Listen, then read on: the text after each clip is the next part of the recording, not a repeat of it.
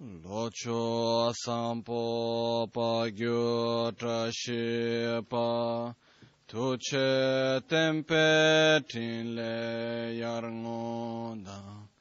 Pe ge dro lor tsam pe tse pa che.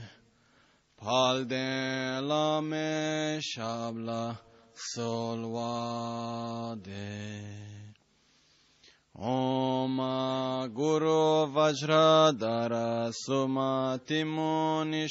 Sane Karm Utta Vardanyesh Varsamanya Sarva Siddhi Hum Hum Om Guru Vajradhara Sumati Munisha Sane Karma Uta Vardanya Shri Bhadra Varsamanya Sarva Siddhi Hum Om Guru Vajrada Sumati Munishas.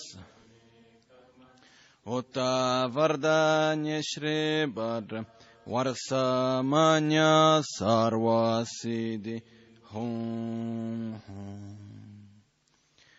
Haküke kudan dagi lo haküke sundan dagi haküke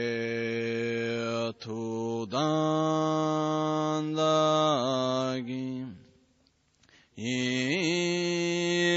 hierme cinto gingilo pakyo ke kuda dagilum pakyo ke sundan dagilum pa kyu ke tu dang ten me chin tu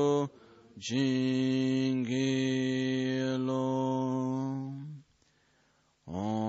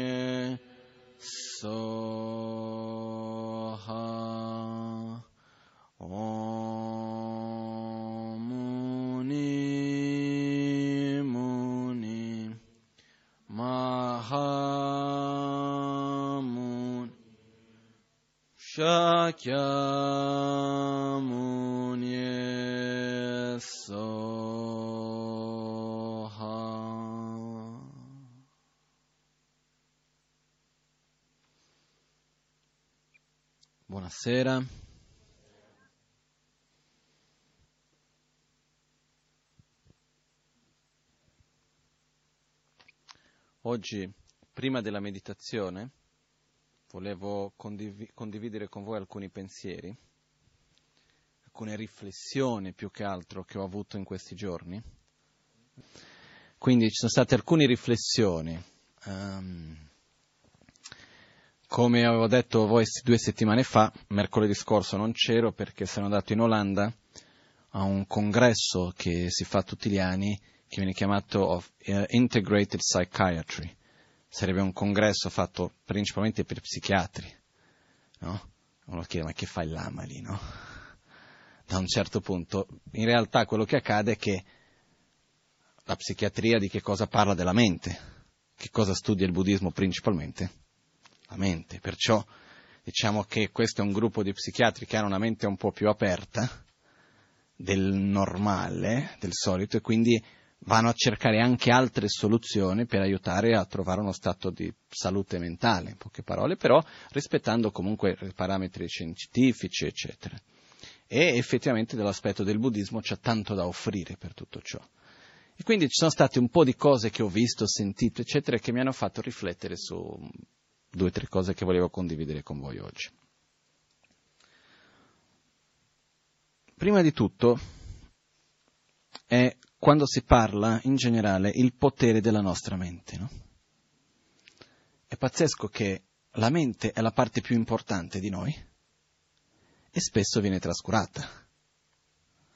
Perché quello che accade è noi prendiamo cura della salute, cosa devo mangiare, prendo cura del corpo, dove devo stare, non posso prendere freddo, non devo stare in questo, quell'altro, eccetera, eccetera. Però non è che esiste una cura molto consapevole, parlo da un punto di vista più ampio, eh? per la nostra salute mentale. Addirittura non sappiamo spesso neanche definire qual è lo stato di salute mentale com'è. Essere sani fisicamente che cosa vuol dire? Più facile da capire, avere, che ne so, il rene, il fegato che funziona, riesco a respirare, riesco a digerire il cibo bene, mi sento bene, ho la forza, dormo bene, mi sveglio bene, eh, eccetera, eccetera, no? E già questo è dire tanto, no? Quindi salute fisica e salute mentale.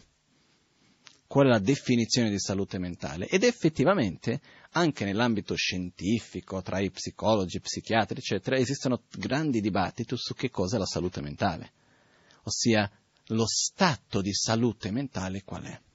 E questo è un problema in realtà non saperlo, perché gran parte della nostra medicina, e di conseguenza non solo la medicina, il modo come viviamo nella nostra società spesso anche, è fatto di risolvere problemi.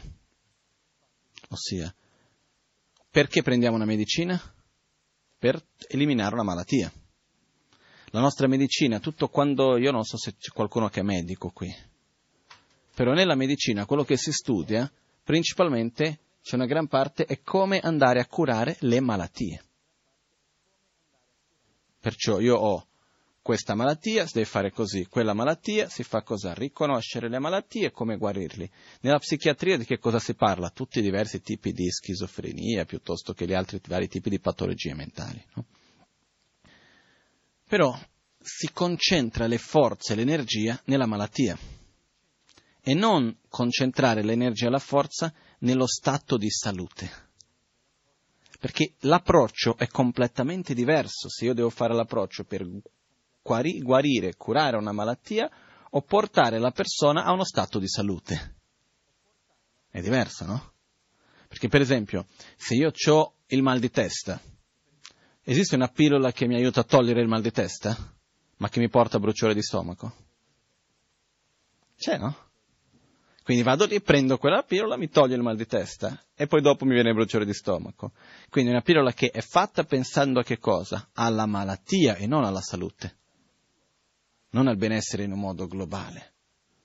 Spesso noi facciamo anche così con le altre cose nella vita, abbiamo un problema, voglio risolvere quel problema, poi gli effetti collaterali che si vadano a creare è un altro discorso, poi lo vado a vedere dopo. Però questo accade anche dal momento nel quale noi non abbiamo una immagine chiara per noi di che cosa sia uno stato sano. Per esempio, mentalmente, com'è la mente sana? Se io dovessi immaginarmi con uno stato di mente sana, che cos'è?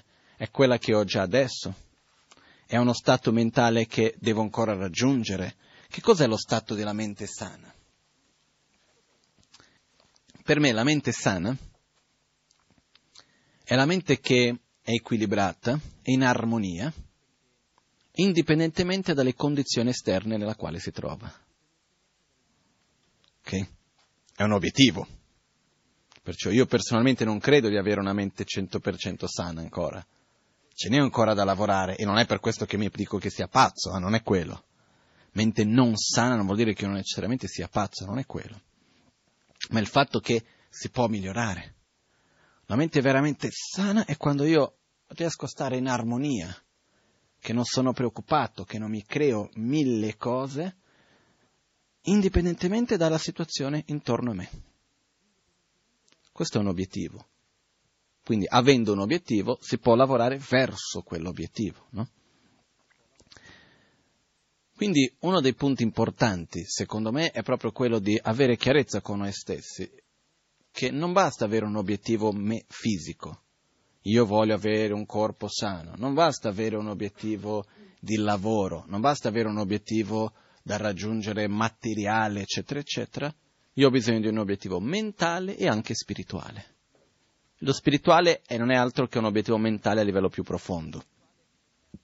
Però c'è un qualcosa. Io voglio, per esempio, mentalmente a livello più grossolano, io voglio avere una mente chiara, concentrata, consapevole, come minimo. Non c'ho voglia di avere uno stato mentale che qualunque cosa succede, perdo il mio equilibrio, sto già male. Non voglio avere uno stato mentale che non riesco a fare un ragionamento dall'inizio alla fine e che mi sono già perso a metà strada. Non voglio avere un ragion- una mente che dopo di un po' rimane offuscata o che magari ha così tanti pensieri che poi vanno in, come si dice, una sorta di loop e che si rientra e che non riesce mai ad avere spazio per altre cose. Non vuole avere una mente che si riempie con due o tre cose piccole e dopo non c'ha spazio per il resto. Io voglio avere una mente che ha uno spazio illimitato, che sa dare il giusto spazio per ogni cosa che sa concentrarsi, innanzitutto voglio avere una mente che segua gli ordini che vengano dati. La mente che dice stai qui e lì rimani. Non la mente che dico stai qui, mentre la guardo rimane, appena chiudo gli occhi per un istante è già andata da un'altra parte. No? Ci sono delle persone che dai un lavoro da fare, puoi essere sicuro che vai via, il lavoro viene fatto alla perfezione sono altri che magari invece tu dici fai questo lavoro, sì sì lo faccio, mentre stai lì davanti lo fai, appena vai da qualche altra parte si mette a guardare la tv, no? Perciò la nostra mente oggi è un po' così, eh? Diciamo alla mente stai qua, pensare su questo, concentrati su questa cosa qui, dopo di un po' che succede? È da un'altra parte. Ma chi l'ha detto di andare da quella parte? Ma chi l'ha detto di andare a pensare a quella cosa piuttosto che quell'altro? Ha detto stai ferma. Invece no. Quindi per me io non voglio avere una mente così, voglio avere una mente che segue gli ordini che vengono dati, una mente che allo stesso tempo è sincera con se stessa, non voglio avere uno stato mentale, una mente che fa dei giochi con se stessa, no? che fa una cosa per una ragione, poi si trova le scuse con se stesso per un'altra cosa, eccetera, eccetera. Voglio una mente, una mente, che sia coraggiosa. La mente coraggiosa qual è? Quella mente che ha fatto qualcosa, affronta direttamente, non che ha un problema emotivo, per esempio, un conflitto interno, e invece di avere il coraggio di affrontare quello, lo butta addosso a un altro. C'è un conflitto mio, invece di avere il coraggio di guardarmi negli occhi e dire ok, questo è il mio conflitto, adesso lo devo affrontare, mi sento così perché è successo quello, perché c'è questo, eccetera, eccetera. No, non riesco a affrontare quello perché è troppo difficile, vado a cercare un soggetto più debole e butto addosso l'altro. Non voglio quello, voglio avere uno stato di chiarezza. Quindi io, è importante avere questa idea di come voglio che sia la mia mente. No? Mente che si ricordi le cose, che sappia dare importanza alla cosa importante e togliere importanza da quello che non ha importanza ma che allo stesso tempo sappia anche avere una visione globale del tutto. No? Per esempio, io questa è una cosa che, tipo in questo momento, mentre di solito io insegno, no? faccio gli insegnamenti, una cosa che per me è una cosa che ho imparato, ormai sono tanti anni, mantenere la concentrazione verso quello che si sta dicendo, ossia la mente va principalmente verso il filo del discorso, però allo stesso tempo la consapevolezza di tutto quello che accade intorno. Quindi qualcuno era già anche accorto, per esempio, se una persona certe volte ha un dubbio, esprime questo dubbio solo muovendosi un po' con la faccia in un certo modo, eccetera, eccetera, riesco a vedere, ah, lì c'è il dubbio, ok. No? Quindi quello che succede è che abbiamo questa capacità anche di essere concentrati in una cosa, ma avere consapevolezza del tutto. Nello stesso modo, possiamo fare tante cose eh, quando avere una mente che usa la parola nel modo giusto, che sa che quando, quando parlo so perché parlo e qual è l'obiettivo dove voglio raggiungere. Non che parlo solamente perché parlo, sia una mente che sa ragionare, una mente che sa seguire dei discorsi, arrivare a delle conclusioni, uno stato mentale che abbia degli obiettivi in se stessi. Una cosa importantissima nella nostra società, perché poi viene dalla mente tutto ciò. La gestione dell'energia. No? Immaginiamo un computer. Okay? Questa è una cosa che nei computer più moderni è molto importante, la gestione dell'energia, perché c'è una batteria piccola, se non c'è una buona gestione d'energia, la batteria finisce velocemente. Invece cosa succede? La gestione d'energia cosa fa?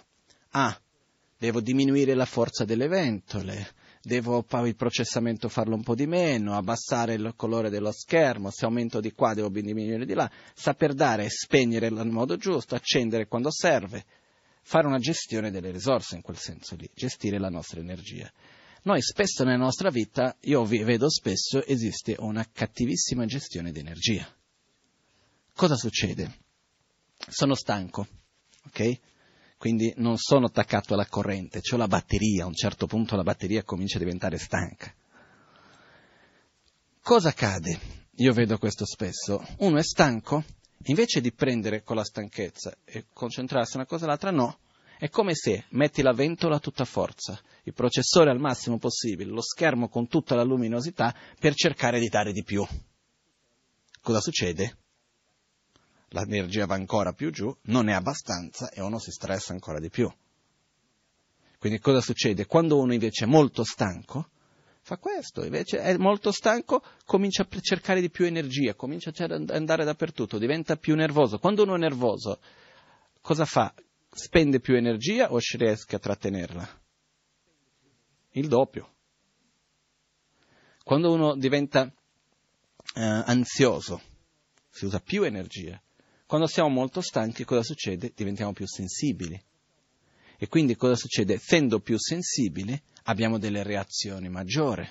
Ci lasciamo prendere da tutto ciò, vogliamo fare ancora più cose, ancora in un altro modo, e perciò perdiamo ancora più energia. Io per fortuna mia, una cosa che ho imparato a fare, quando sono molto stanco, quello che faccio divento monofoco, no? mono assunto. Vado, c'è da fare questa cosa, è come se facessi una lista delle priorità, la priorità, metto tutta l'energia in quella priorità e le altre cose come se non esistessero. Quindi uno può venire, può dirmi questo, può succedere quell'altro, c'è questo, ok, c'è tutto lì, però adesso sto facendo quello. Tum. Perciò io voglio veramente che sappia gestire le proprie risorse di tempo, fisiche, eccetera, eccetera. Quindi quello che succede è, possiamo avere un'immagine di come voglio essere mentalmente. Io interiormente che stato mentale voglio raggiungere? No? Questo è un primo passo. Che cosa succede spesso per noi però? Cioè, vabbè, sarebbe bello. Eh, ma chi ce la fa? Sarebbe bello avere più concentrazione. Eh, ma io sono fatto così. Sarebbe bello riuscire ad avere più calma, reagire di meno davanti alle circostanze. Eh, ma sai, eh, come faccio? Sarebbe bello poter eh, non scaricare i barili addosso agli altri, ossia prendere un problema da una parte e buttare addosso a un'altra emotivamente, eccetera, eccetera. Sarebbe bello raggiungere una autonomia emozionale, ossia dove emotivamente non devo dipendere dall'altro. Perché una delle peggiori cose che si fa anche è quella di prendere e, pro- e proiettare tutta la mia stabilità emozionale addosso a un altro. Perciò, se l'altro mi parla in un certo modo, sono contento. Se l'altro mi sorride, sono contento. Se l'altro è gentile con me, sono contento. Se l'altro mi fa un regalo, sono contento. Se l'altro fa ciò che io penso che lui deve fare nei miei confronti, sono contento. Nel momento nel quale l'altro non mi sorride, non deve neanche farmi la brutta faccia basta che non fa quello che io penso che lui debba fare, già non sono più contento. Già perdo il mio equilibrio, perdo la mia stabilità. Figuriamoci quando va a fare quello che secondo me non deve fare. Risponde in un modo che non mi piace, guarda verso un altro, fa, parla con un altro in un modo che secondo me non dovrebbe, eh, piuttosto che dà attenzione, ci sono mille cose. Cosa succede con questo? rimaniamo male, soffriamo, perdiamo la nostra stabilità. Perché? Perché andiamo a basare la nostra propria stabilità emozionale addosso a un'altra persona. E siamo fregati alla partenza. È impossibile trovare una propria stabilità emozionale basandola a qualcun altro. Quindi anche questo, per me una mente sana è la mente che è emotivamente equilibrata basandosi in se stesso. Poi i rapporti sono importanti, i relazionamenti sono importanti, amicizie, rapporti più profondi, in tutti i sensi, questo va benissimo. Eh? Con questo non voglio dire che uno deve essere da solo e mai parlare con nessuno, mai vedere nessuno, non è quello. Però io devo basare il mio stato d'animo, in una linea generale, in me stesso. Poi è chiaro che quando sono a fianco a una persona che mi piace sono contento. Non è quello il discorso che non devo avere più piacere stare con un altro o non devo più avere reazioni, non è quello, però devo in generale nella vita basare su di me. Con questo potremo, possiamo passare tutta la serata a parlare di quelle che sono le caratteristiche di una mente sana, no? Una mente di quello che vogliamo raggiungere. Però io credo che non sia abbastanza dare una descrizione che io posso farvi tutta la lista di quello che secondo me è la mente sana, però è qualcosa che noi dobbiamo credere partendo dalla nostra propria esperienza, dobbiamo anche arrivarci, fare un nostro sforzo per arrivare lì, è un po' come in monastero quando si studia. Mio maestro, quando ero lì a studiare, mio maestro faceva così, ci faceva delle spiegazioni, poi poneva dei dubbi, non ci dava la risposta, né prima né dopo. E diceva adesso andate a discutere. C'erano le sessioni di dibattito, no? sei ore al giorno di dibattito, quindi ce n'era tempo per discutere. E stava lì a dibattere su queste cose, eccetera, eccetera. Importantissimo questo, perché certe cose dobbiamo arrivarci con la nostra propria testa, è inutile che qualcun altro ci dica. Quindi anche questo, lo stato di una mente pura, una mente sana, è importante. Io vi ho dato alcuni spunti però dobbiamo arrivarci anche noi, dobbiamo pensare, dobbiamo dedicare del tempo per riflettere, scrivere, pensare, parlare. Che cos'è questo stato di sano, uno stato di non è solo purezza, ma di proprio uno stato sano della mente. Come voglio raggiungere quello? Perché mentale, che in realtà lo spirituale poi va insieme, eh? è qualcosa che va al di là del corpo. Una domanda che ci viene spesso è cosa posso fare? Perché purtroppo viviamo in un modo, in un contesto, in una cultura, con un'educazione e tutto il resto, nel quale ci viene trasmesso quasi come la mente non si può cambiare, non abbiamo potere sulla nostra mente. Qualcuno qua a scuola ha mai studiato come, come direzionare la propria mente le proprie emozioni, come coltivare le qualità interiori, qualcosa di questo genere? No. Come relazionarsi in un modo sano con gli altri? Come questo deve studiare dalla scuola primaria. Sono cose essenziali nella vita, però quando mai? No? Però quello che accade è, non avendo avuto un'educazione che parli di tutto ciò, noi spesso pensiamo che la mente non si può cambiare. Ossia, la mente cambia perché cambia. Non perché io la cambio. È chiaro la distinzione? Perciò se io vi chiedo, il vostro strato mentale, emozionale, spirituale d'oggi è uguale a quello di due anni fa? No. Sono cambiamenti, cose che possono migliorare come aspetti che possono peggiorare, dipende. Però, perché sono cambiati? Boh, sai, è successo tante cose. Però se noi pensiamo oggi come voglio essere interiormente, mentalmente, emotivamente, spiritualmente, da qui a cinque anni, da qui a due anni, da qui a un anno. Come voglio essere? E eh, spesso non abbiamo neanche una risposta. Magari ci diamo una risposta molto generica. No, andiamo sullo specifico. Ah, voglio essere più calmo, voglio essere più concentrato e così via. Bene, a questo punto arriva il prossimo passo che è cosa fare. Perché noi abbiamo una capacità di direzionare la nostra mente in un modo incredibile.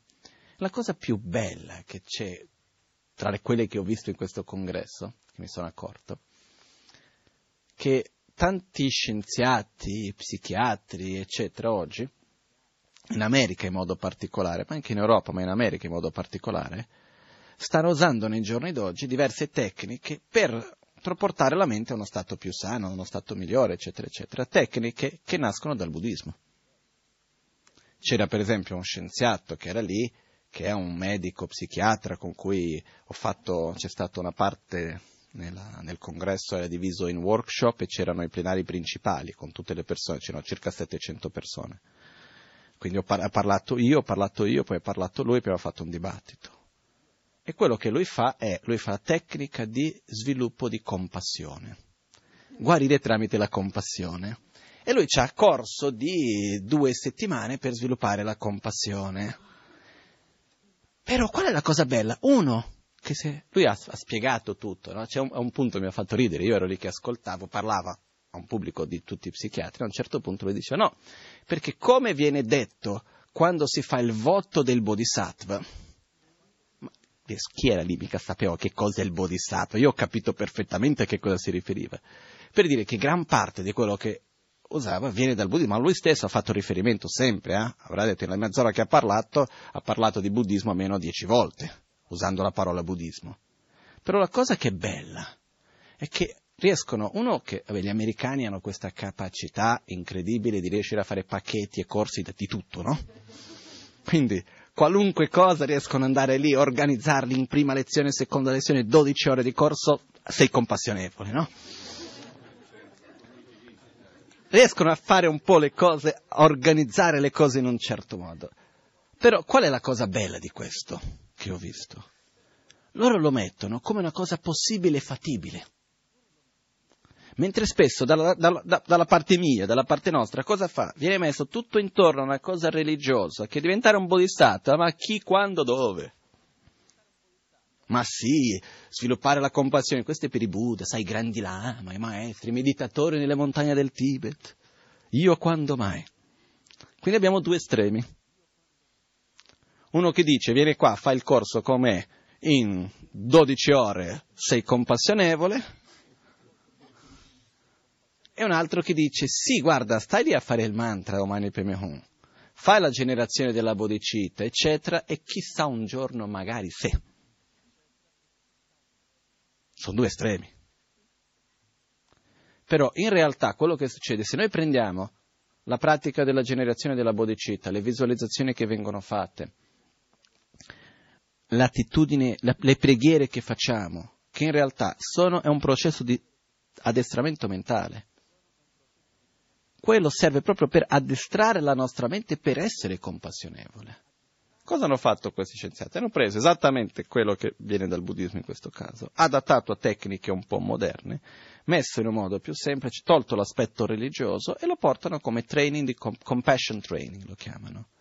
E lo portano nei carceri per le persone con problemi psichiatrici abbastanza pesanti e hanno dei risultati bellissimi, veramente risultati ottimi.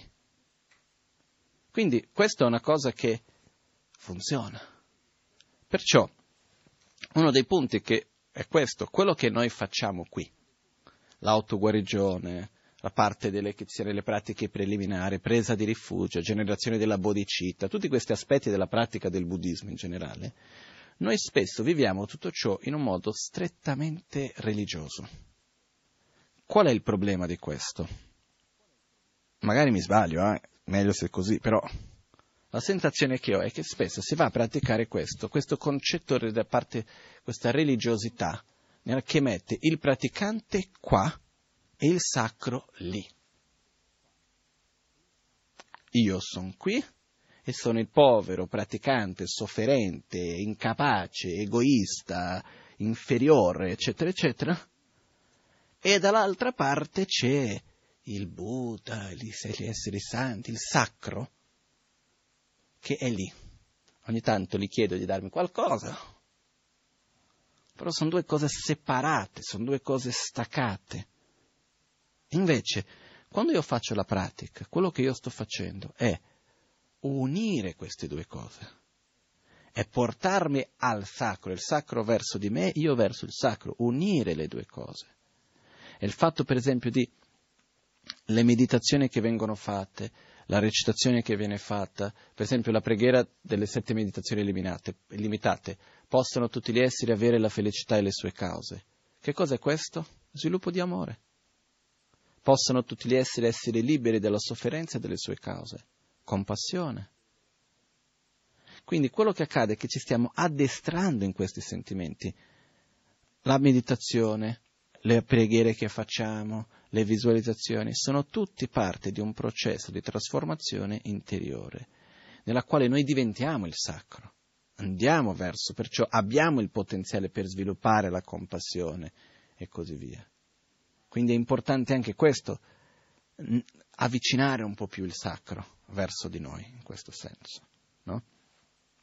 Non è che adesso io dico qua cambiamo tutti, facciamo i corsi in un altro modo, non è quello. Però è anche l'importanza di vedere che è una cosa fattibile. Io non posso vedere il sentiero dell'illuminazione, il sentiero del bodhisattva come una cosa lontana, impossibile da raggiungere. Se no che sto qui a fare? No? Uno degli altri punti che è importante in tutto ciò, quindi, prima di quello, scusate, il fatto è credere che io ce la posso fare. Ma non solo ce la posso fare un giorno magari, ce la posso fare seguendo una metodologia, seguendo dei passi, praticando. Che spesso quello che accade è che se, noi, se ci viene dato un corso, fatto prima lezione, questo, seconda lezione, quello, terza lezione, tot ore, fai questo, pensi in quello, fai così, fai cos'è, eccetera, eccetera, para, magari per noi è più facile di vederlo come una metodologia da seguire. Perché non è altro che prendere quello che facciamo già qui, ossia la, le pratiche di meditazione, lo studio della filosofia, la recitazione dei mantra, delle preghiere, le visualizzazioni che si fa, eccetera, eccetera, e metterlo in un formato un po' stile scuola. Qual è il pericolo di fare questo? che il percorso di addestramento non è un percorso solo mentale, ma è un percorso interiore. A me, di capire tutto il percorso di sviluppare compassione è bello, è utile, ma non è abbastanza. Devo ripetermelo tante volte, devo fare tanti esercizi, devo addestrarmi affinché possa sentire quello dal mio cuore.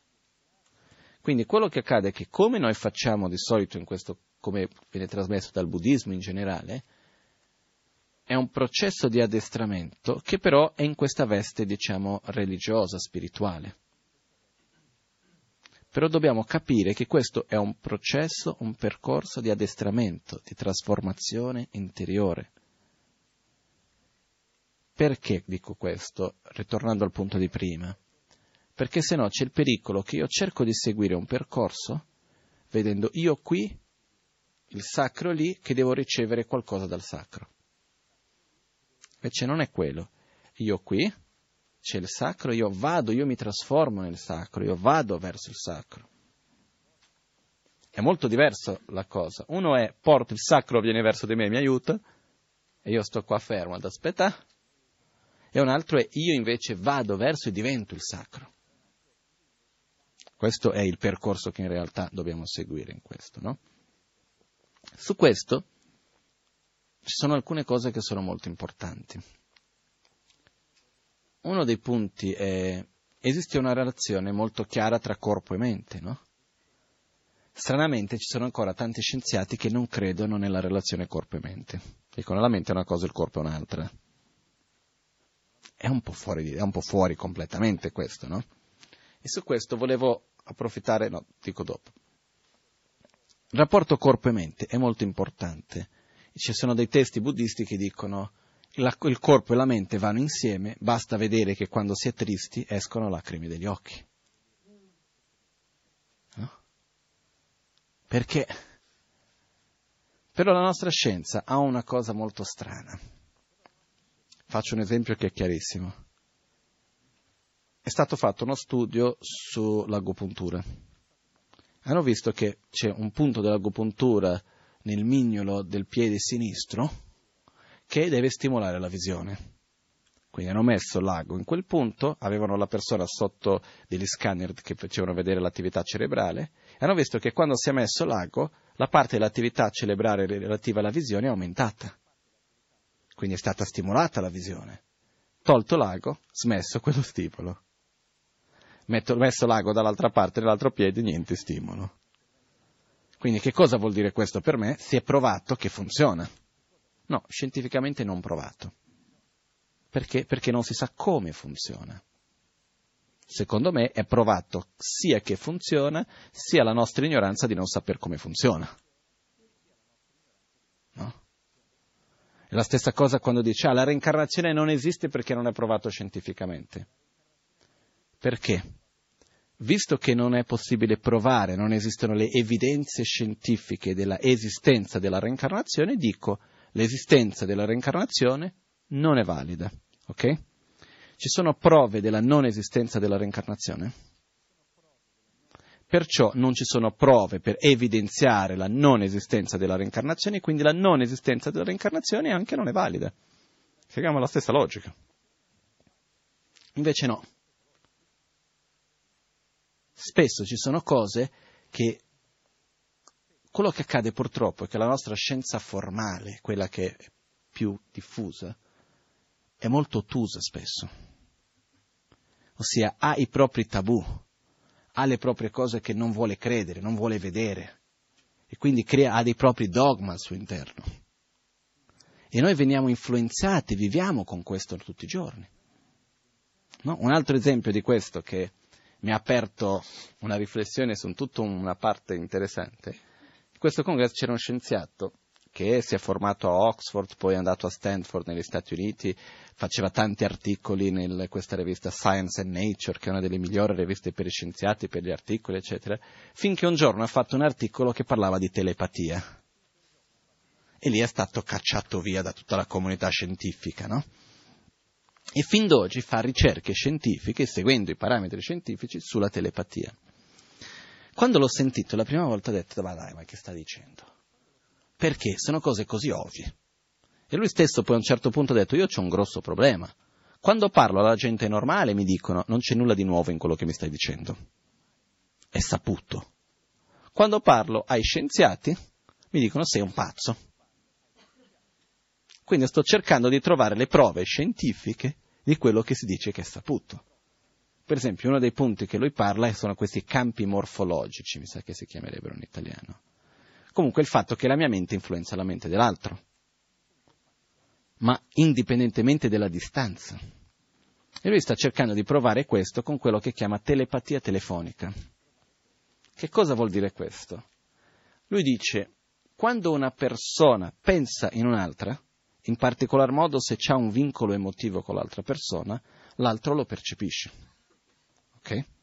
Esempio, questo hanno fatto, lui ha fatto tante eh, cose, tante prove di questo senso. Io penso a una persona e quindi la chiamo. Prima di chiamare l'altro pensa a me.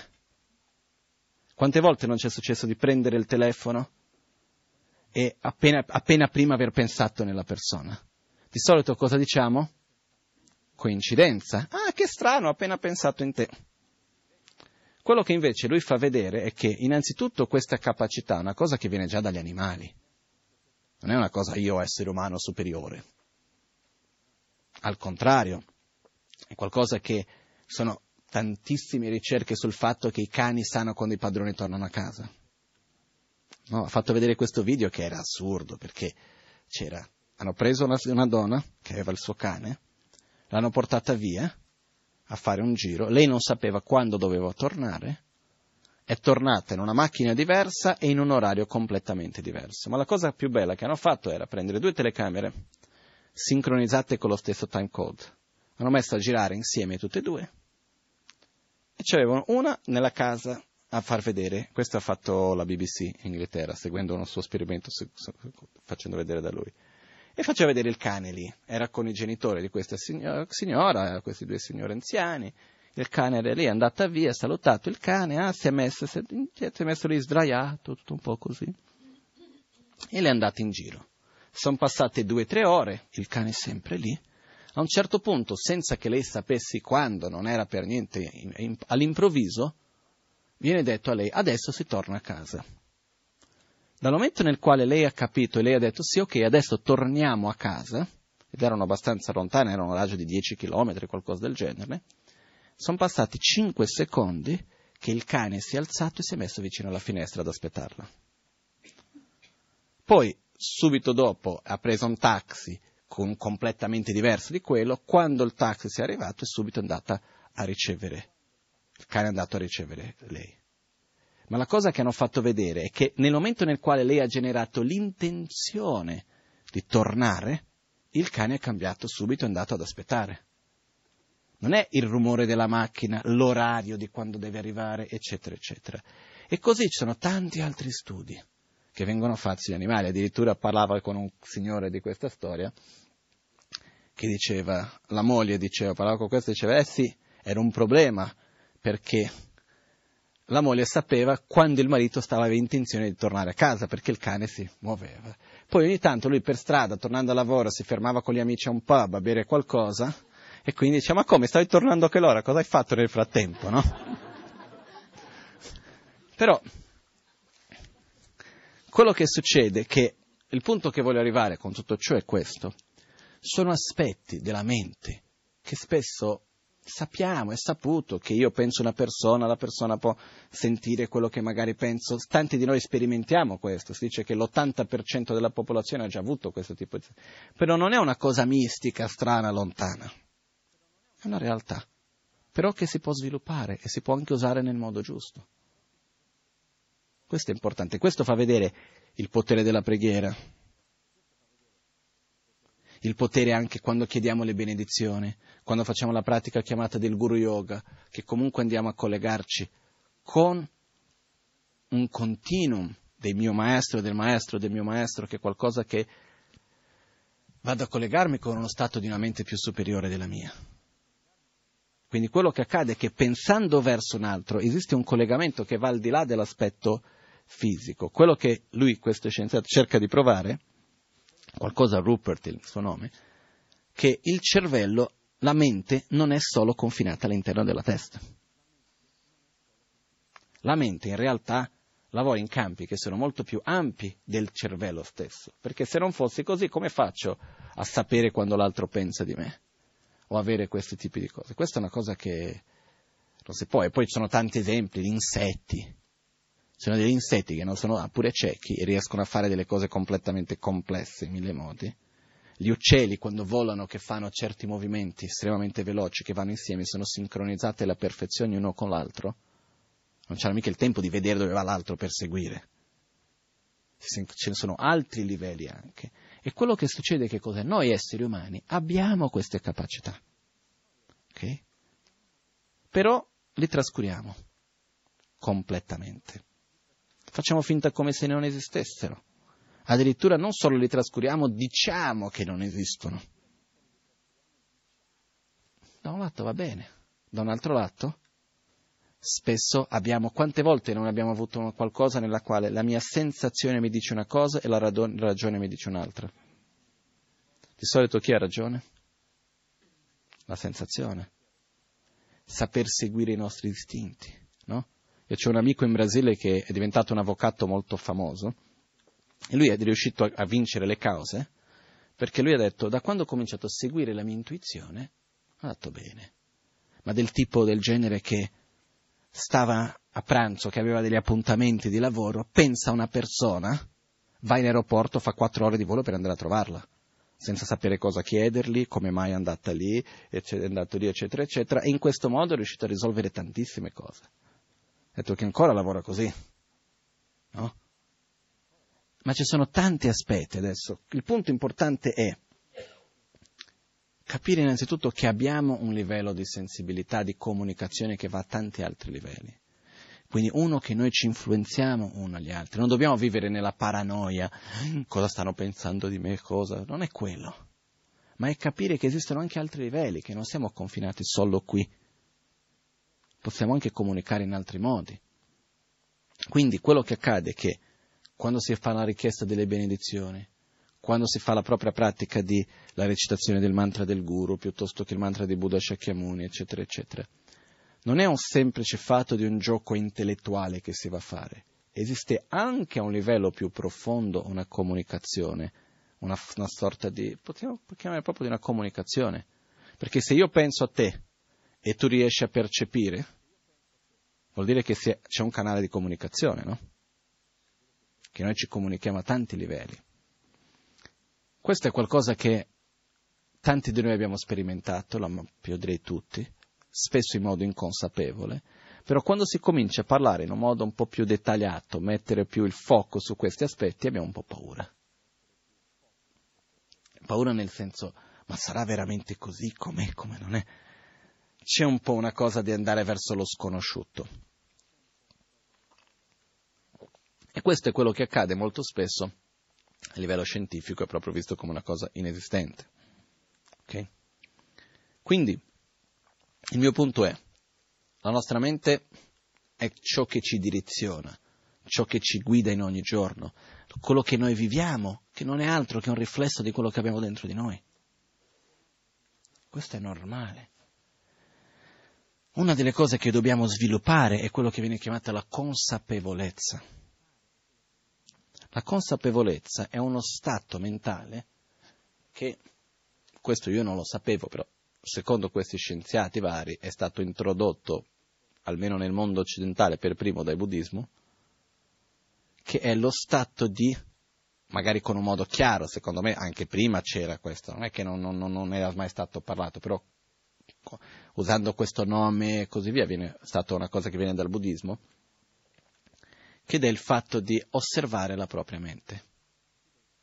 Come se io lascio, mi stacco dalla mia emozione, mi stacco dai pensieri e osservo la mente stessa. Noi abbiamo questa capacità. Facendo questo cosa accade? Riesco a direzionare i pensieri, riesco a capire meglio che cosa avviene nel mio corpo, che cosa avviene nella mia mente, che cosa avviene nell'ambiente. Prima di avere una reazione di un tipo e dell'altro ci penso cinque volte. Perché gran parte dei nostri problemi nascono dal fatto che eh, succedono di qualcosa, io la, reagisco subito senza pensare neanche. No? Non c'è un detto che dice pensi prima di parlare? Io direi pensi prima di pensare. Prima di andare con la testa e dire è così, aspetta un attimo. Prima di avere una reazione nella quale vado, no, ma perché questa cosa... Aspetta un attimo. Osserva. È una cosa importantissima. Sii umile. Per noi stessi dobbiamo essere umili. Che cosa vuol dire essere umile? accettare che questo, io sto vedendo una faccia della realtà, che è un aspetto mio, un aspetto della realtà, ma ci sono tanti altri. Non è che la realtà non de- deve essere così come vedo io, è impossibile che sia così come vedo io da tutti. Quindi avere questa attitudine nella quale mi rilasso un po', dico ok, questo è come sto vedendo io adesso, però posso anche vedere in un modo diverso, può anche essere diverso. Perciò prima di avere una reazione, prima di parlare, prima di agire, prima di scegliere, prima di giudicare, osservo me stesso. Una sorta di un buffer, uno spazio che c'è tra la reazione esterna e quella interna, c'è uno spazio di mezzo nella quale mi osservo. Però è costante, no? Non so se questa tecnica anche in, in, nella lingua occidentale non ho mai imparato, ma in tibetano, quando si impara a leggere veloce, quello che si fa è si insegna che mentre io sto leggendo, ma anche in italiano è la stessa cosa in realtà, cosa succede? Io, mentre leggo, la parola che dico deve essere la parola che ho già letto, non quella che sto leggendo. Quindi quando si segue con gli occhi, l'occhio sta sempre vedendo la prossima parola e non quella che sto leggendo al momento. Quindi è come se io fosse, in qualche modo, una parte di me sta per quello che devo fare. Quello che sto facendo è perché l'ho già visto, ormai va già bene. Però avere questa costante consapevolezza, qualcuno mi dirà, ma è stancante. No, è molto più stancante non avere la consapevolezza, fare tante stupidate e dopo pagarne le conseguenze.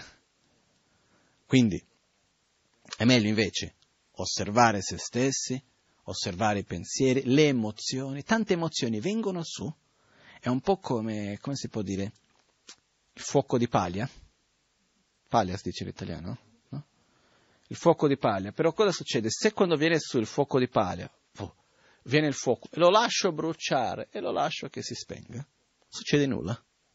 Se quando viene il fuoco di paglia io subito cerco di aggrapparlo, butto la benzina sopra, che ne so io, faccio qualcosa che lo do spazio perché brucia ancora di più, è chiaro che viene fuori tanti problemi. Invece, se io riesco a essere leggermente distaccato, a osservare la mia stessa mente, sono momenti nel quali vedo, mi arrabbio, la rabbia avviene un attimo, poi la lascio lì e se ne va.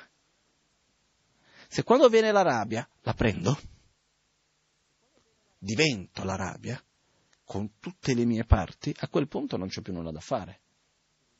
Invece se riesco a rimanere un po' distaccato, riesco a direzionarmi in un modo migliore, costantemente. Ok? Primo passo per fare questo. Essere consapevole della nostra respirazione. È la prima cosa. No? Questo è un altro aspetto che è importantissimo, un qualcosa che spesso non siamo consapevoli, spesso ci dimentichiamo, uh, nessuno ci ha mai insegnato. Per dire, a scuola ci hanno insegnato come respirare? No, ma è una cosa essenziale nella vita. Qualcuno dice, ma che, ma tutti sanno respirare, se no mica saremmo vivi qui. No, non sappiamo respirare, respiriamo così d'istinto. Ma respirare veramente bene un'altra cosa. Respirare, una respirazione addominale, non una respirazione pettorale, per cominciare. Essere consapevoli della respirazione, osservare l'aria che entra, rimane, poi l'aria che esce. Imparare a respirare sempre in un, in un processo più lento Um, sono tanti aspetti importanti in questo, però sono tantissimi studi anche che vengono fatti, che sono stati fatti scientifici, per parlare del beneficio della respirazione. Infatti, in un modo, la meditazione sulla respirazione, il pranayama, il nome che vogliamo dare, la, la respirazione è fatta in un certo modo, per il cuore, per la pressione, per problemi mentali, contro lo stress, contro l'insonnia e così via. Però quello che accade è, nei giorni d'oggi, quale è uno dei più grossi problemi che c'è nella nostra società di salute? Stress, insonnia, problemi di ansia, attacchi di panico, paure, conflitti, depressione.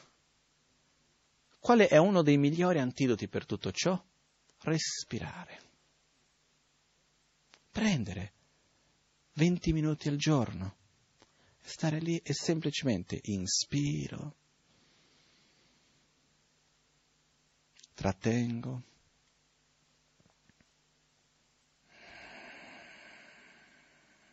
espiro, più lunga dell'inspirazione, trattengo, poi inspiro.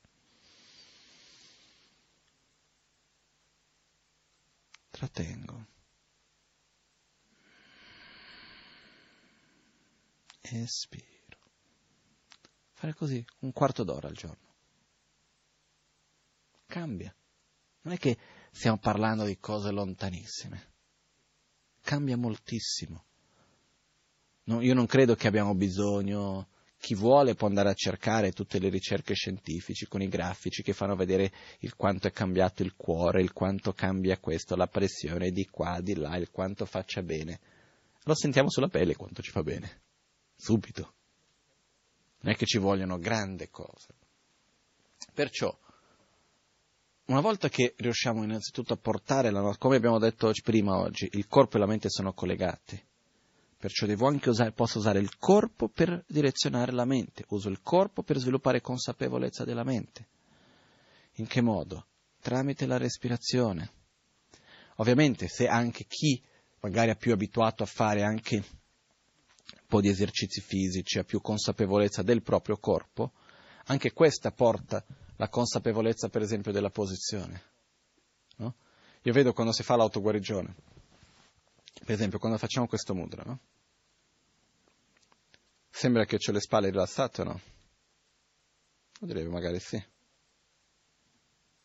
Invece no. È molto normale che uno rimane teso. È molto normale che questa parte qua del, del, del petto e delle spalle rimangano tese. Questo porta tensione, questo porta dopo tensione anche alla mente.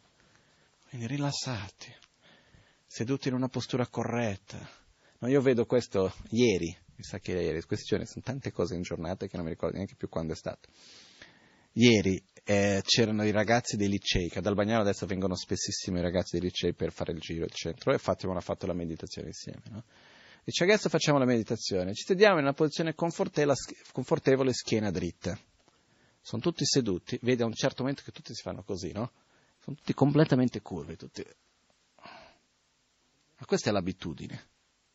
Fa un male incredibile.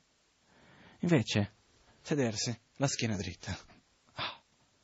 Perché la schiena dritta porta chiarezza alla mente. Vuole avere una mente chiara? Tenere la schiena dritta. Sono cose semplici. Però che di solito non è che ci insegnano tanto, non è che a scuola ci hanno fatto lezioni di postura. La maestra ci sgridava perché ci sedevamo con la schiena tutta curva. E ci diceva, schiena dritta, consapevole sulla respirazione. Quando mai? No? Io ho il mio sogno, un giorno ci arriverò, che si insegni la meditazione ai bambini a scuola che faccia parte del curriculum proprio. Questo è un mio obiettivo. Prima o poi ci arriveremo. Prima o poi, però questo è un obiettivo che ho. Perché la nostra vita, ok, e di quelli che conosciamo, sarebbe la stessa se tutti sapessero, avessero imparato a meditare a scuola, come una cosa normale avessimo un metodo che usare nel momento di stress, di preoccupazione, di depressione, qualcosa del genere. Sarebbe molto meno consumo di farmaci. Meno Ma quello di sicuro. E non solo, ci sarebbero meno conflitti, ci sarebbe meno consumismo, ci sarebbero meno di tante cose che non vanno bene. Perciò non è proprio facile riuscire a instaurare, questo, però è un mio sogno realizzabile, credo io. Però quello che accade è questo, anche se non abbiamo imparato da bambini, possiamo farlo adesso. Consapevolezza sul respiro. Poi ci sono tanti metodi per imparare a respirare in un modo sempre migliore, più profondo, per attivare diverse parti della nostra mente. Ci sono tante cose, che, tanti metodi che si possono usare. Però quello che voglio dire è questo. Il percorso da seguire è verso qualcosa di fattibile, non verso qualcosa di impossibile. Però questo qualcosa di fattibile, dobbiamo crederci, dobbiamo avere chiaro che cos'è. Perché cercare di seguire un percorso senza sapere dove devo andare è faticoso. Invece è importante avere un percorso sapendo dove voglio andare. Il nostro percorso qui qual è? Viene chiamato nel buddismo l'illuminazione però viene messo in questa veste religiosa e noi lo vediamo come una cosa lontana, impossibile da raggiungere, all'illuminazione, sì, possa io raggiungere l'illuminazione, chissà quando. Ma chissà che cos'è innanzitutto. No? Quando parliamo, ah, voglio raggiungere l'illuminazione, per esempio, quando noi facciamo la preghiera, in Buddha Dharmisanga prendo rifugio fino all'illuminazione. Cosa vuol dire? Cosa vuol dire prendo rifugio fino all'illuminazione? Che cos'è l'illuminazione? Quando lo diciamo, che cosa ci viene in mente? Perché quando dico pizza, ci viene in mente qualcosa, no? E quando dico illuminazione? Non lo so, la luce elettrica. È importantissimo avere chiarezza di queste cose per noi. Quando dico l'illuminazione, ah, uno stato di equilibrio, di pace, senza sofferenza, senza chiusure mentali, uno stato di una mente ampia come lo spazio, infinita, che sa vedere ognuno a secondo delle loro necessità e capacità, che sa vedere tutti in quanto esseri in, equanimità perché sono tutti uguali, ma allo stesso tempo sa vedere la particolarità e sa agire a secondo delle necessità di ognuno. Così posso andare avanti. Una mente che ha chiarezza, che non confonde le idee, uno stato di equilibrio nel quale non importa dove sono, con chi sono, in quale situazione, sono sempre uguale, sempre con gioia. Uno stato di mente che è pieno di beatitudine, che non si preoccupa, che non va in ansia, ma che è consapevole dell'interdipendenza che c'è tra ogni cosa.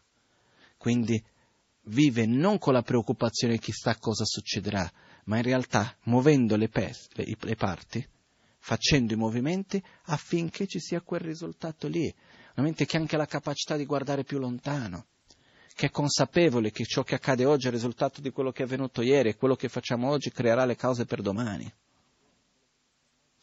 Una mente che sa essere presente nel presente, collegata col passato e verso il futuro. Sono tanti aspetti che possiamo andare a vedere, no? Una mente che sa dare il nome a ogni cosa, ma sa vedere la parte cosa che c'è uguale tra di loro. Una mente che non ha mai dubbi su cosa fare e cosa non fare, giusto o sbagliato. Una mente che non ha conflitti, che non fa differenza fra le persone, fra gli esseri. Quindi quando diciamo possa io raggiungere l'illuminazione, è questo e molto di più ancora. Perciò è importante per noi creare questa chiarezza, descrivere per noi stessi questo stato di illuminazione, che in poche parole viene descritto dicendo eliminare tutti i veleni mentali e sviluppare le proprie qualità al loro massimo potenziale.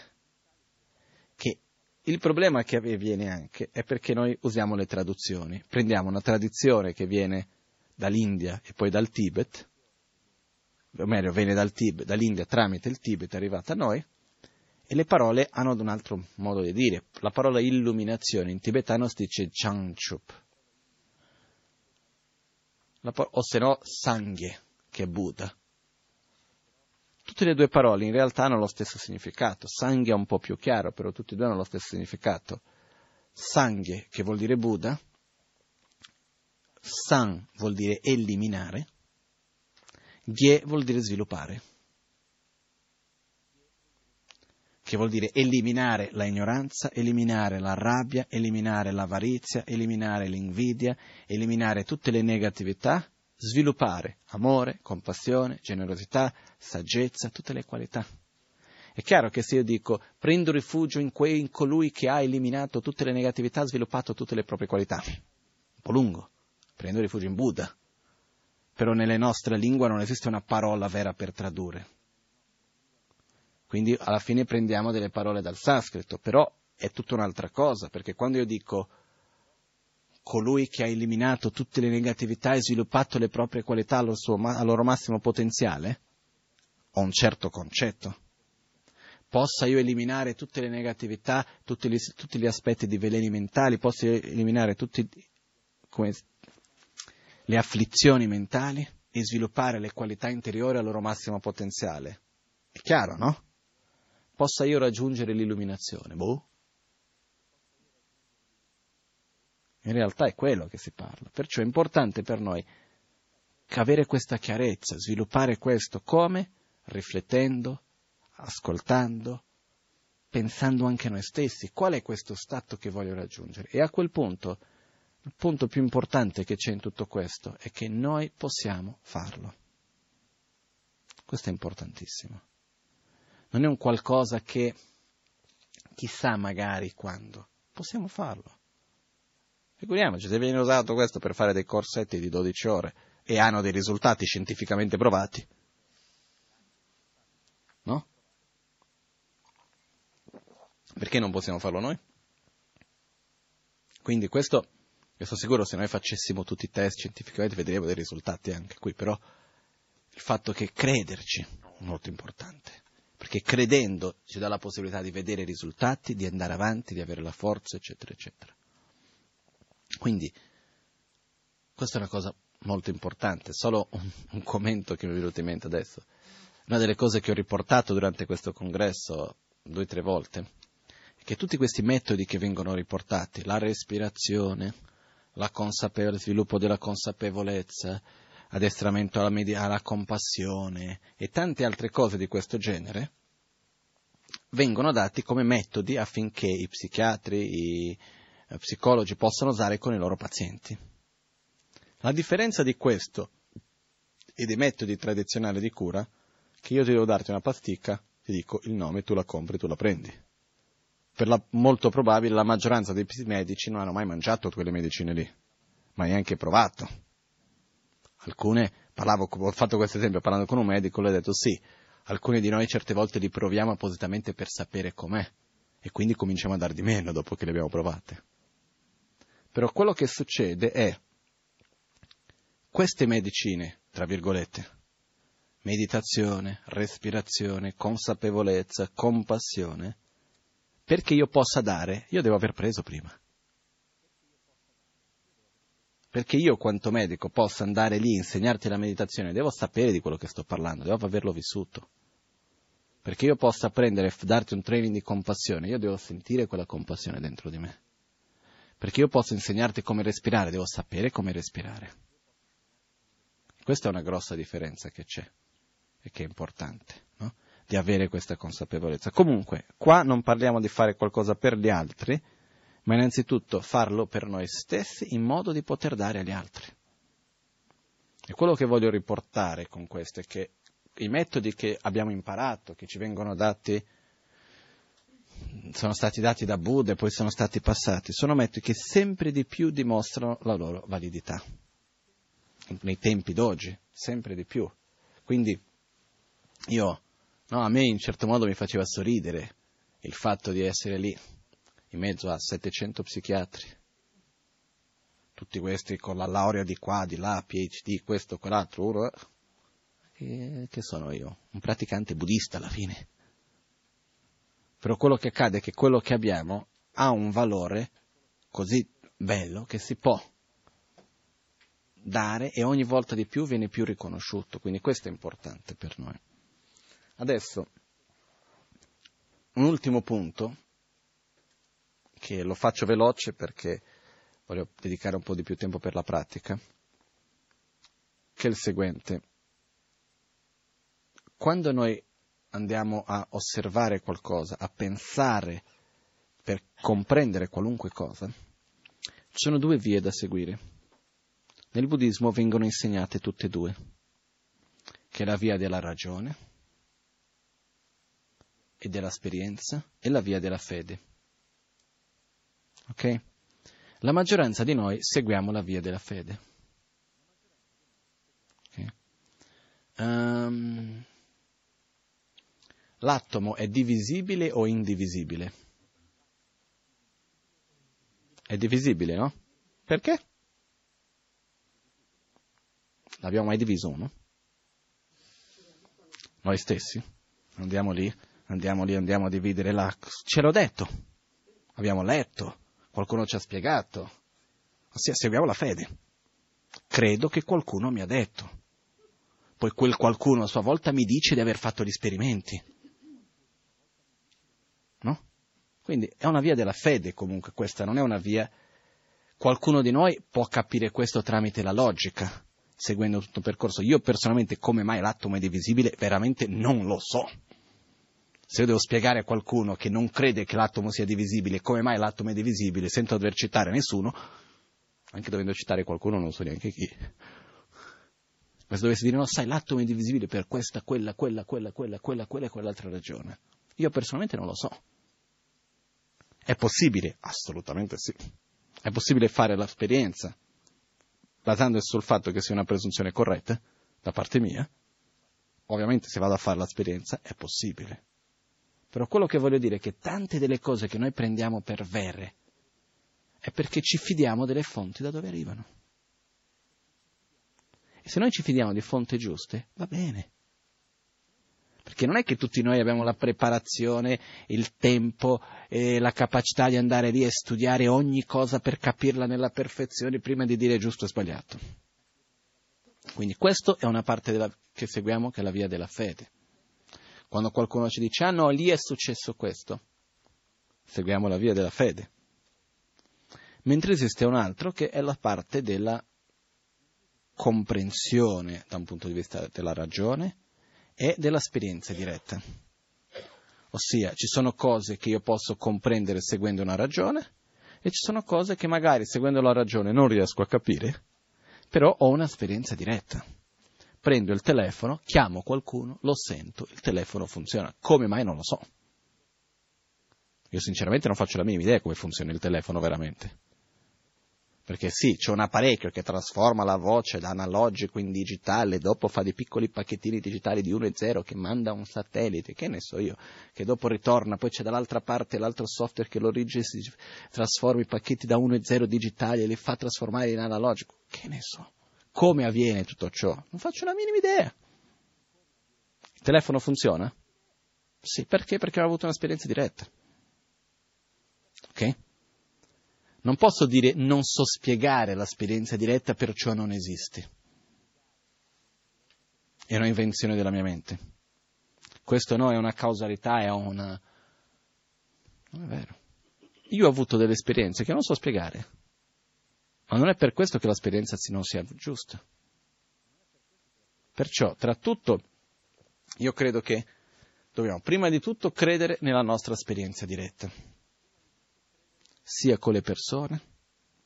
Questo mi fa ricordare una volta che c'era un gruppo che seguivano un maestro, non buddista, con cui la Magancia aveva fatto l'amicizia in un posto in Toscana chiamato Bagni di Luca.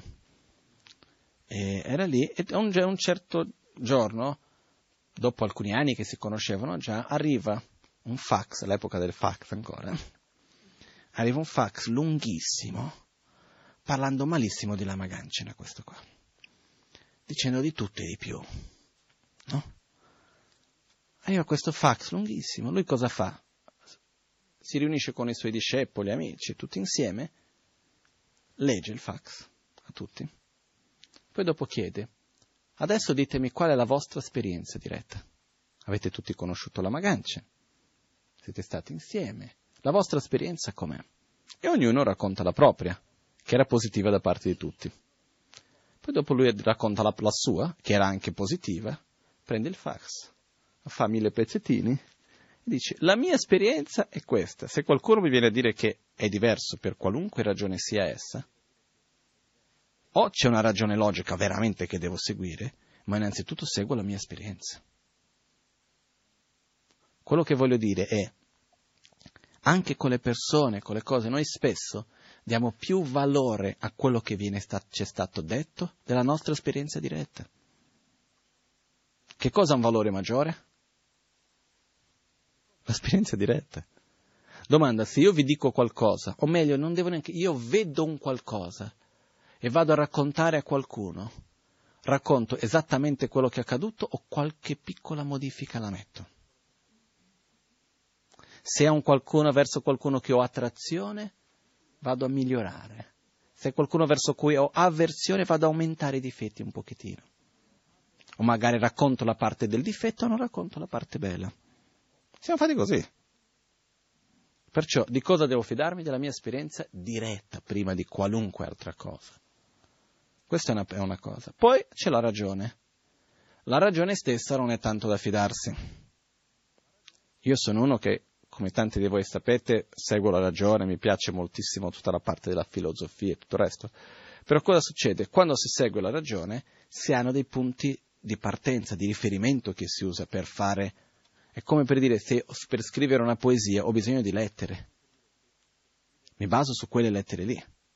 Quando faccio tutto un ragionamento, ci sono dei punti sul quale mi vado a basare per fare il mio ragionamento. Se quelle percezioni sono sbagliate, tutto il resto non è valido.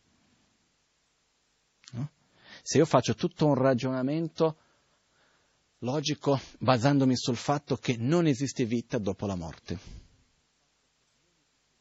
cosa succede se invece la vita esiste dopo la morte? Tutto quel ragionamento non è, cade, non è più solido.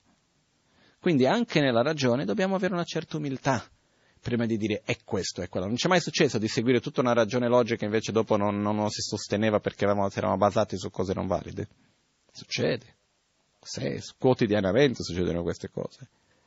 Quindi quello che accade è, è importante per dire, non è mai accaduto dire, ah, quella persona è venuta, ha fatto questo, quello, quell'altro perché ho visto quella cosa lì. Ha fatto una mia ragione. Dopo invece, quella cosa che ho visto non era quello che pensavo, quindi quella persona non è venuta, non ha fatto tutto quello che pensavo io. Sono tanti modi nel quali noi seguiamo la ragione, però non ci basiamo su dei fondamenti solidi veramente. Perciò dobbiamo seguire l'esperienza, seguire la ragione e seguiamo anche la fede. Qualcuno mi ha detto, questo qualcuno che mi ha detto, devo stare attento chi è. Stare attento alle cose che mi dice, dopo vado a sperimentarli, vedere se sono vere o non sono vere. Se io ho di 100, 90 volte, giusto, vado a agire in un certo modo, la prossima volta che sento qualcosa sento, ascolto in un modo, se di 100, 100 sono state sempre giuste, ascolto in un altro modo, ho una fiducia molto maggiore. Io per esempio con le cose che sono state dette da Buddha nel buddismo, io fin d'oggi tutto quello che mi è stato detto e che sono riuscito a confermare erano giuste. Non c'è mai stata una che ho visto e dopo invece, ah no, questa qua non va. No, c'è una invece. C'è, per dire, però non per me non è neanche una cosa detta da Buddha in realtà. Perché? Che è tutta la parte della cosmologia. C'è una parte che sono testi che sono stati compilati dopo la morte di Buddha, facendo riferimento a lui, però che seguivano la conoscenza comune dell'epoca. Il, il, il mondo è piatto e cose di questo genere. Però, in generale, se io prendo tutti gli insegnamenti di Buddha, che io ho visto fin d'oggi, che io seguo, ho anche cercato gli errori. Non li ho trovati. Quindi che, questo che cosa mi dà? Mi dà una fiducia che quando sento delle cose, che però, che, venendo, che vengono dalle stesse fonti, che però non riesco a capire, io a principio lo metto in lista d'attesa per capirle, però ci credo. Perché tutto quello che sono riuscito a capire finora era giusto. Poi non è che prendo il...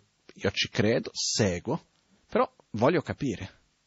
Magari un giorno capisco che invece non era in quel modo. Però voglio seguire questa strada. Perciò seguire l'esperienza diretta, la ragione e la fede. Questi sono i tre modi con i quali noi ci relazioniamo con le cose che arriviamo alle nostre conclusioni anche. Perciò la ragione è importante, la fede è importante, ma la nostra esperienza è la parte più importante, che vuol dire avere fiducia in noi stessi. Perché per credere nelle mie esperienze devo avere fiducia in me stesso. Credere in quello che sento, credere in quello che vedo, credere in quello che ho ascoltato, osservare me stesso, vedere il beneficio di quello che faccio. Ok?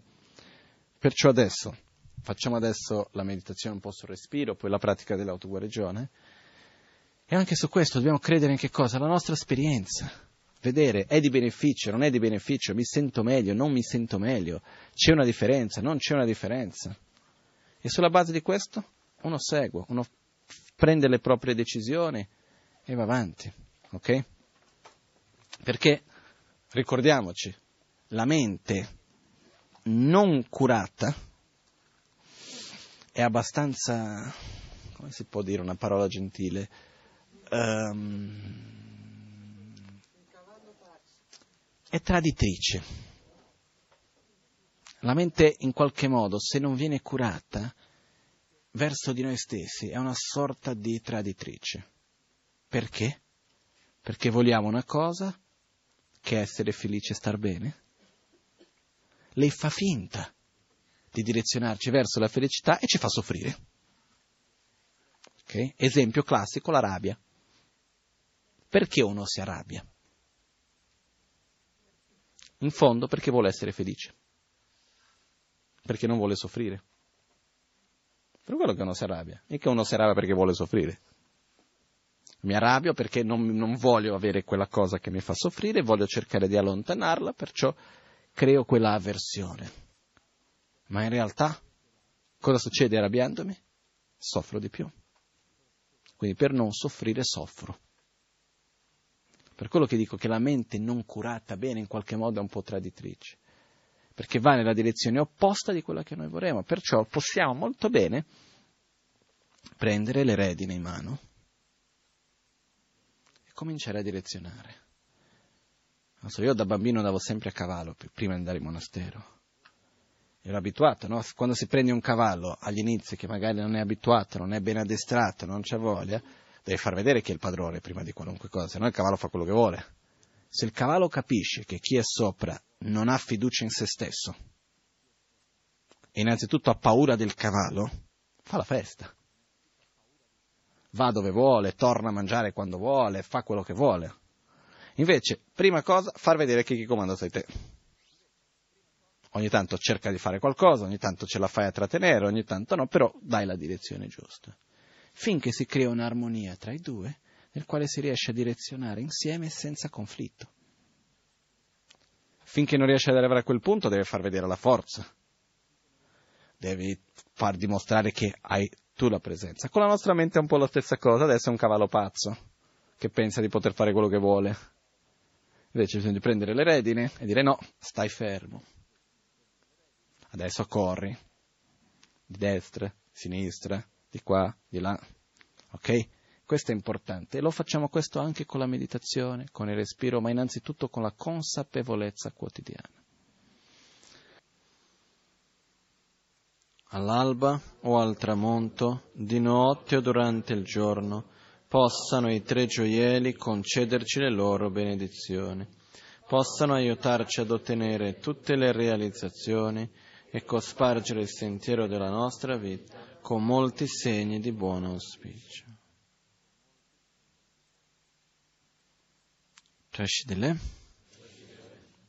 Grazie a tutti.